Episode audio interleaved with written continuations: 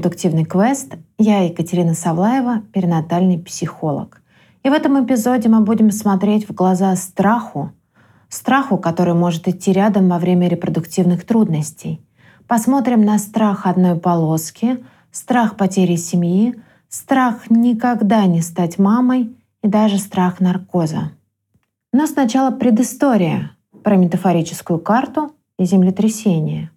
Я думала, о чем рассказать в новом эпизоде.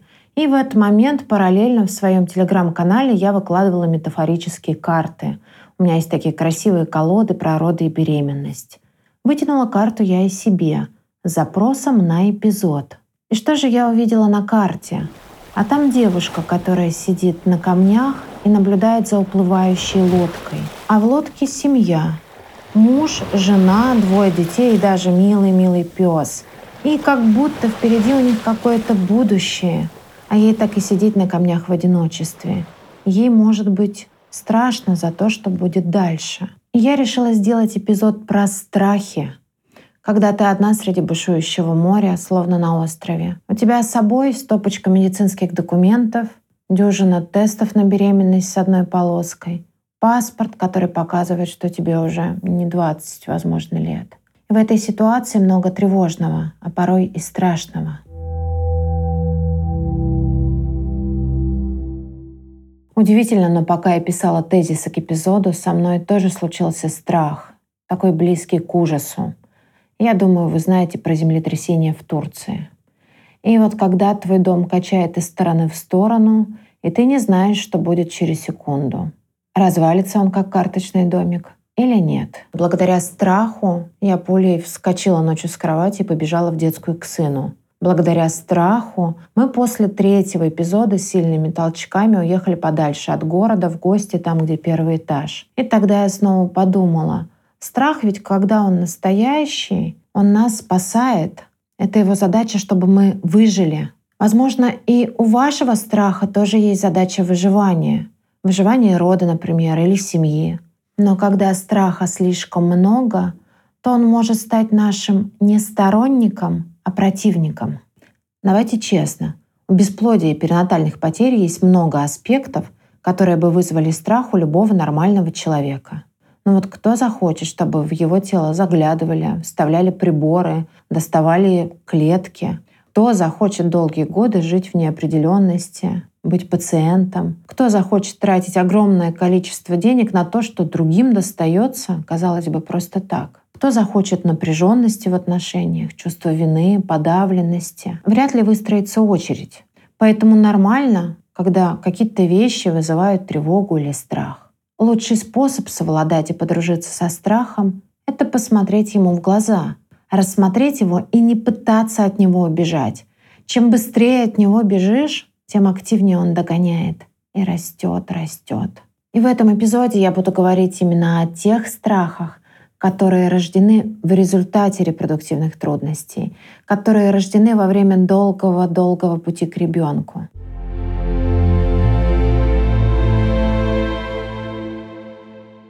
страх одной полоски. И вот ты ждешь, прислушиваешься к ощущениям. И с одной стороны тебе кажется, что в этом цикле что-то по-другому. Ты как будто ощущаешь некоторые симптомы беременности. В какие-то моменты тебе реально кажется, что ты беременна и что внутри тебя растет новая жизнь.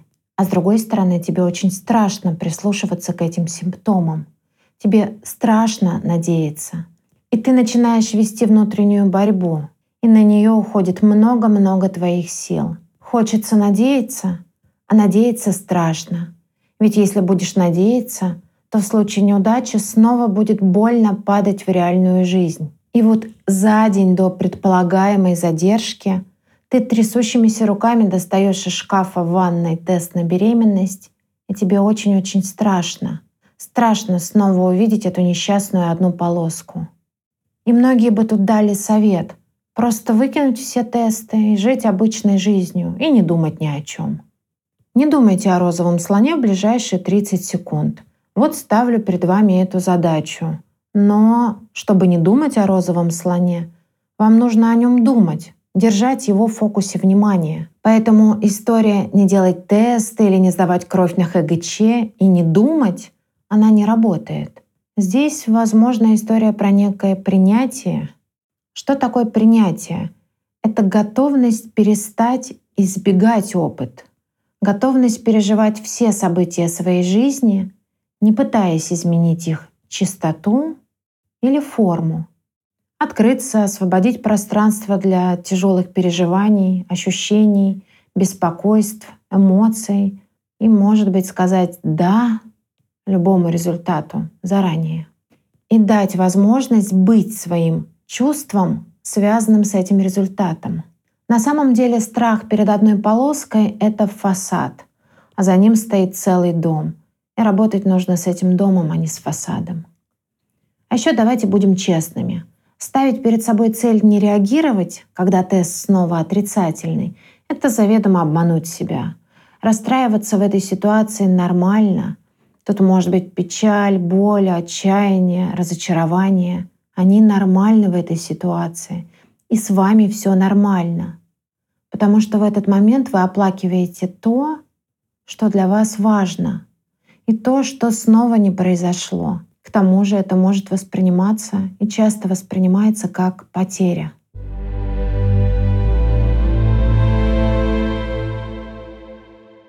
Страх, что никогда не получится стать мамой. Этот товарищ сильно больше размером, чем его брат страх одной полоски. Ведь страх одной полоски, он про вот сейчас. А страх, что никогда не получится стать мамой, он про всегда. Страшно, что никогда не быть мамой, что никогда не испытать счастье материнства. Этот страх может расти по мере того, как растете вы. Когда вам, например, 30 и беременность не наступает, страх может быть еще не такой гигантский по размерам. А, например, в 42 он почти заполонил всю вашу квартиру. Он огромных размеров. Давайте же с ним познакомимся. Я уже говорила, что страх нужен, чтобы спасти нам жизнь, чтобы мы действовали, чтобы когда тигр надвигается в нашу сторону, мы бежали. Но иногда страх нас обездвиживает. Мы замираем, как кролик, который притворяется мертвым, чтобы его не съели. Страх никогда не стать мамой, Посмотрите на него. Можете даже нарисовать его, как он выглядит. Если бы он мог говорить, что бы он вам сказал? Какой совет он мог бы вам дать? Спросите, что он хочет. А сейчас вопросы к вам. Действуете ли вы из страха? Если да, то какая цель у этих действий? Оправданы ли они? Логичны ли? Задаю этот вопрос не просто так, а потому что знаю, что иногда от этого страха происходит ряд хаотичных, вредящих себе действий, но, к сожалению, никуда не приближающих. Далее неприятный вопрос. И если вы о нем еще не думали, обратите, пожалуйста, на это внимание. А что случится, если этот страх сбудется? Что тогда? Как вы будете себя чувствовать? Что будет происходить в вашей жизни? Как вы себя поддержите? А если у вас какая-то поддержка со стороны, Какие ваши качества, навыки, может быть, знания помогут вам справиться? Что буквально пошагово вы будете делать? А в чем вы будете искать радость? Изменится ли что-то в вашей работе, в ваших хобби? Будете ли вы искать другие пути стать мамой или нет? Я предполагаю, что некоторые из вас сейчас подумают, но если я буду рассматривать такой вариант, то я его привлеку. Это магическое мышление. Если бы оно работало, то, наверное, бы в обе стороны. Ну, то есть можно было бы просто представить себя мамой, и вот вы уже мама. Но жизнь сложнее. Сколько раз в жизни вы думали о чем-то плохом, и оно не сбывалось, а о хорошем? Ну вот. Зато в результате этой методики, назовем так, есть шанс снизить тревожность и страх. И вообще мне кажется, что важно смотреть широко открытыми глазами на разные варианты. А если мы заглянем в замочную скважину к экзистенциалистам, то увидим, что они, вероятно, будут здесь говорить о страхе смерти. Ведь один из вариантов с этим страхом справиться — это оставить биологический след детей. Когда ребенка нет, твое бессмертие оказывается под угрозой. Ладно, выходим из экзистенциальной комнаты, даже слово сложно произнести — я в ней, если честно, не сильна. Это так заметки на полях.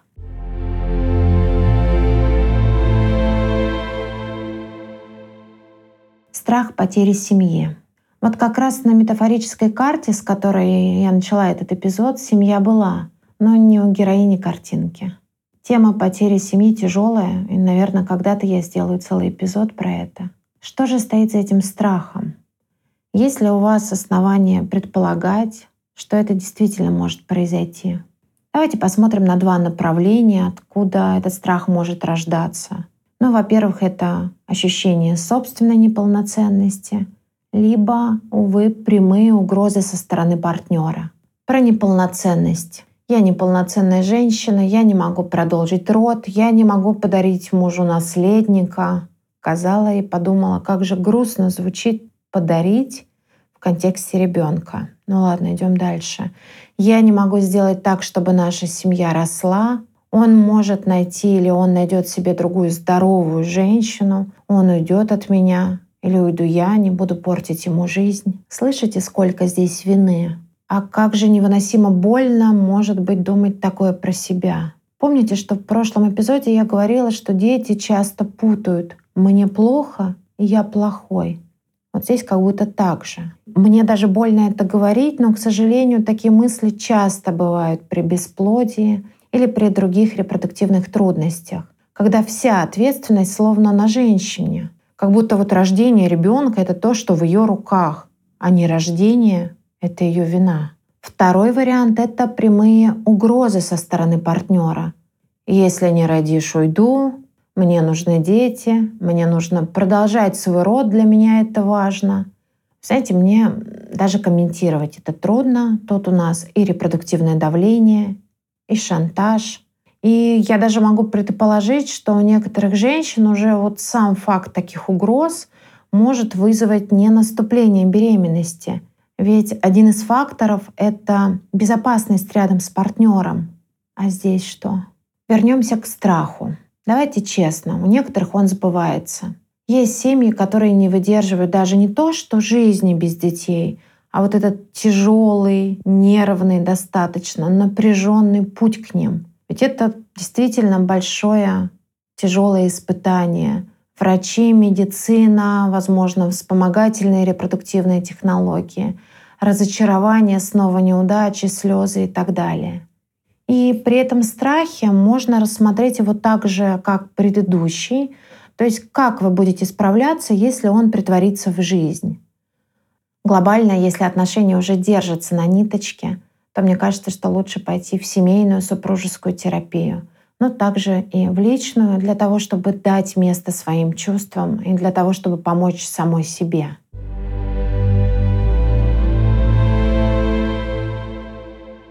Страх повторной потери. Этот страх сопровождает очень многих, у кого беременность уже наступала, но услышать долгожданное «агу» не удалось. И в этом эпизоде я не буду подробно рассказывать про этот страх, это очень долго, это очень много, но я про него уже рассказала. YouTube-канал «Репродуктивный квест», видео «Беременность после потери». Там есть подробный эфир — и также я оставлю эту ссылку в описании к эпизоду. Можете перейти по ней. Если для вас эта тема актуальна, то я рекомендую вам его посмотреть.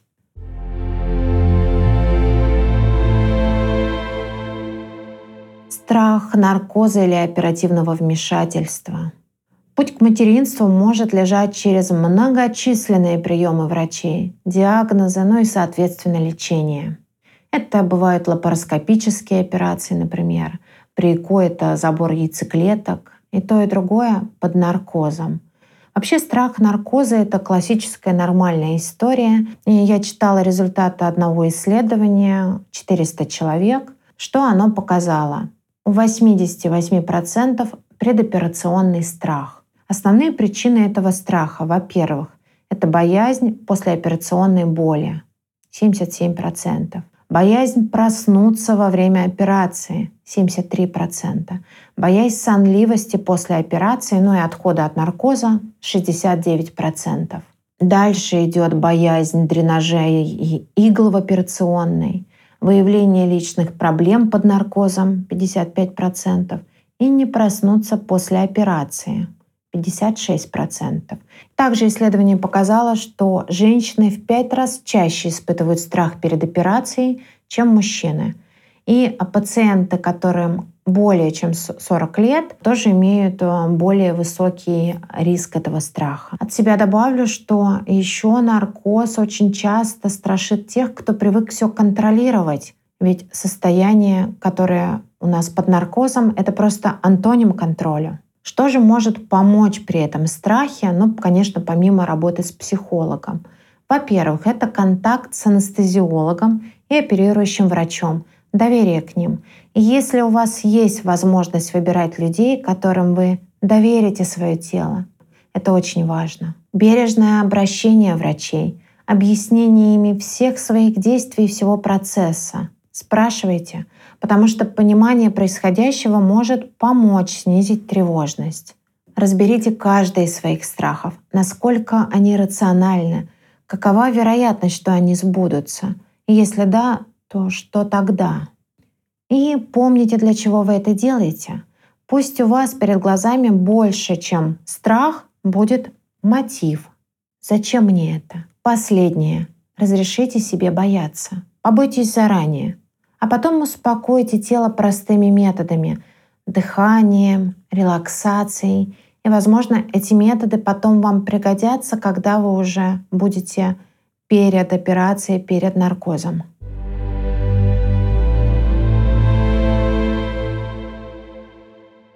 Страх тотально остаться одной. Это больше, чем страх, что муж уйдет или что ребенка родить никогда не удастся. Это такой огромный всеохватывающий страх, что я останусь одна, что я не продолжу свой род. Все уйдут, а я останусь. Я и одиночество. И да, тот самый пресловутый стакан воды, хотя оказалось, что пить-то совсем и не хочется. Этот страх не всегда лежит на поверхности. Иногда, чтобы его увидеть, нужно снять, знаете, как с луковицы 10 слоев. А там он притаился — Эх, если бы наличие детей гарантировало нам, что этот страх не сбудется. Но гарантий нет. Мы вообще не знаем, что будет даже через неделю, не говоря уже о том, что намного-намного позже. Есть случаи, когда старость проходит в кругу семьи, вот как картинка. Мама, папа, у них дети, внуки. Есть истории, когда дети сдают родителей или родителя в дом престарелых. Бывает, что с детьми вообще нет контакта или когда дети уехали и живут на другом континенте. А еще бывает, когда бездетные люди встречают свою старость среди друзей, учеников. Ну, также, давайте будем честными, те, кто замужем, могут стать вдовой, а незамужние могут встретить свою судьбу и в 65 лет. Бывает по-разному. Подумайте об этом, если у вас есть такой страх. Чтобы подстелить соломку, как бы нам ни хотелось, но получается отнюдь не всегда. Дело как будто бы не в том, что у вас пока нет детей, а может быть даже в том, что вы заранее возложили на ребенка определенный кусок ответственности. Заберите ее себе. Вы справитесь.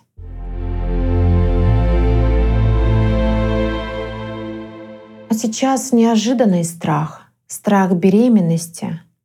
И буду я говорить о нем не в контексте того, как с точки зрения психологии он может мешать наступлению беременности. Нет а в том, что парадокс. Можно долго-долго справляться с бесплодием, делать попытки зачатия, а при этом бояться беременности. Конечно, неосознанно чаще всего, а также луковица и 10 слоев снимаем, и за ним бам, страх беременности. Вот представьте себе, что в ближайшее время вы узнаете, что вы беременны. Что происходит в теле? Какие ощущения? Что вы думаете при этом. Можете нажать на паузу. И там может быть радость, вдохновение, счастье, интерес, конечно же, волнение. А еще может где-то в теле прятаться страх. О чем он? Ну, например, страх потерять то, что так долго ждали. Страх не справиться — страх чего-то кардинально нового в жизни. Можете провести еще один эксперимент. Положить на пол два листа бумаги. На одном написать «беременна», на другом «не беременна». Поочередно встать на них и прислушаться к ощущениям в своем теле. на каком листе вам комфортнее. Если у вас есть этот страх, то знакомьтесь с ним, делайте его видимым, не бойтесь его. Звучит забавно, не бойтесь страха. Но это так. Могу предположить, что увидеть этот страх и перестать его бояться очень и очень важно.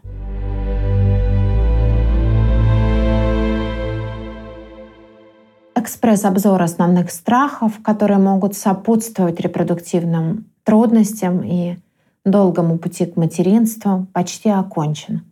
И когда я уже почти подготовила этот эпизод, мне стало интересно, а что же Google великий ужасный скажет нам на эту тему? Ну, на эту тему вообще ничего, конкретно на эту. Он говорит скорее про страхи, которые мешают наступлению беременности. Ну, там, страх материнства, неготовность к нему и так далее. А вот про страхи, сопровождающие бесплодие или другие репродуктивные трудности, тишина. И все же — что же было в самой первой ссылке в Google? В основе женского бесплодия лежит страх, и чем сильнее у женщины страхи, тем больше будут образовываться всевозможные женские заболевания.